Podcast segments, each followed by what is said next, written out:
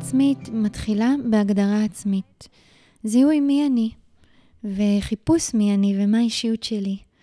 כשאת יודעת מי את, ויש לך זהות אותנטית, זה א', יוצר לך יציבות רגשית.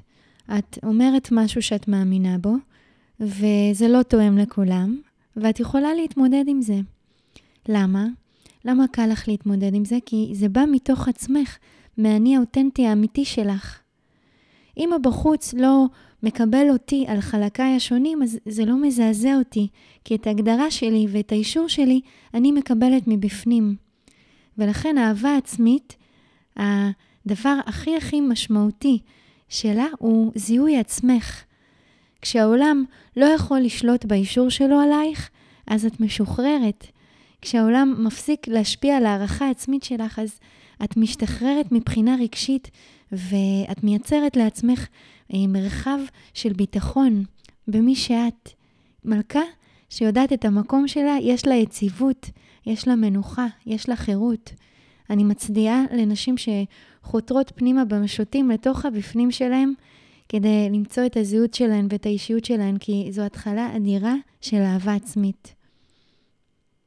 אני רוצה רגע אחד לעצור ולהגיד שכמו מספר הנשים שקיימות בעולם, כך אה, צורות ההתפתחות והחקירה שלהן לתוך הזהות האותנטית, וזה תהליך של הבשלה ומסע של חיים בנסיבות שכל נשמה מקבלת. אה, וכל אישה, אני תמיד אגיד את זה, היא מכובדת במי שהיא ובמקום שהיא נמצאת, כרגע בתוך תהליך האהבה העצמית שלה. אם את עסוקה אה, באיך שהעולם רואה אותך, והוא זה שנותן לך את האישור למי שאת, אז אה, זה יכול להעיד על מפלס האהבה עצמית. זה כואב להגיד את זה, גם אני נמצאת במסע לאהבה עצמית שהיא לא תלויה באישור תמידי מהסביבה.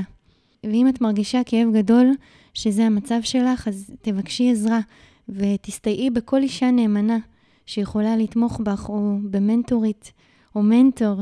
המטרה של אהבה עצמית היא להעמיד אותך על הרגליים ולייצר לך קרקע יציבה בכל מקום שאת תלכי, את תרגישי בטוחה במי שאת.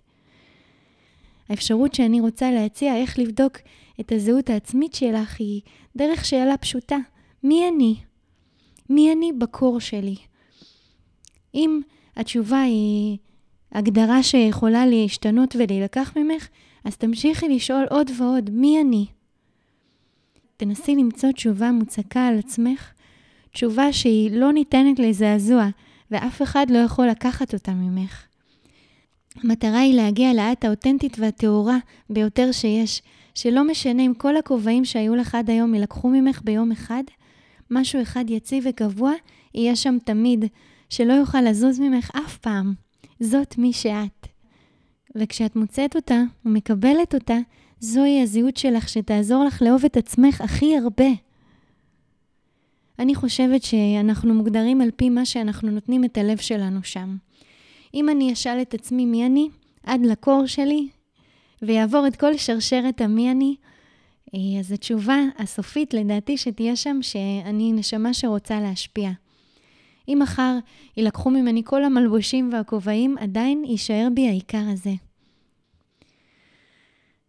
דבר נוסף זה שאת uh, בדרך לאהבה עצמית, היא לומדת לסנן ולנתח נתונים שאת מקבלת ממידע חיצוני. ברגע שאת מצאת ואת ממוקמת בהגדרה הפנימית, את מוצאת מי את באמת ואת מקבלת את עצמך לפי האני האותנטי שלך ללא הפרעות חיצוניות, אז את שימי לב שהעולם שאת אה, חיה בו, כל הזמן ייתן לך מסרים כדי לסתור את מה שקורה בתוכך ושאת חיה אותו מהנשמה שלך. כשאת במסע לאהבה עצמית, תהיי מודעת לקולות שאת שומעת מבחוץ. ו... ולפעמים תמצאי שכל האויבים של הערך העצמי שלך תוקפים אותך דרך מילים. תוך כדי שאנשים מדברים, את יכולה לנתח כל מילה שיוצאת להם מהפה, מומלץ לך לעשות את זה, תעשי לזה פרוסס. את לא נותנת להם להתערבב עם הנשמה שלך, ועם הרגשות שלך ועם הבריאות שלך. את לא נותנת לאף אחד למזוג לך את המידע הפנימי באופן חופשי מבלי שאת חושבת לפני על מה שהרגע שמעת, ומחליטה אם את מעוניינת לקבל את זה או לא.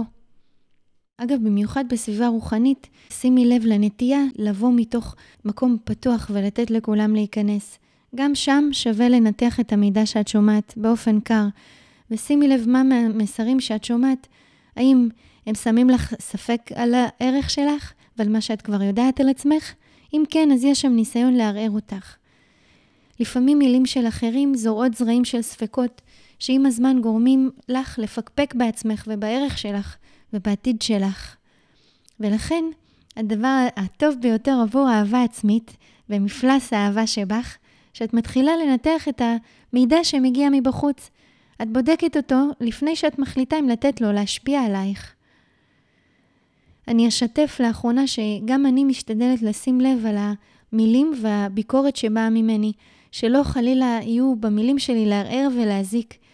אבל uh, בכל מקרה אין לי שליטה על איך יגיעו הדברים שלי לזולת, ואני מקווה שלא שברתי מישהו בספקות שלי שהטלתי עליו מעצמי.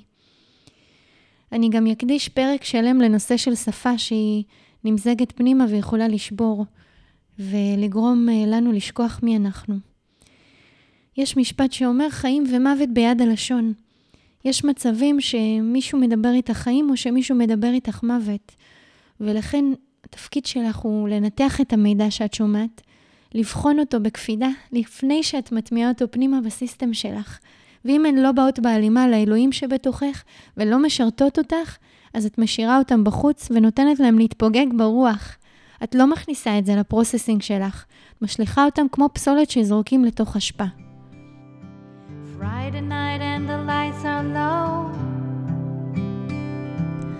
Looking out for a place to go.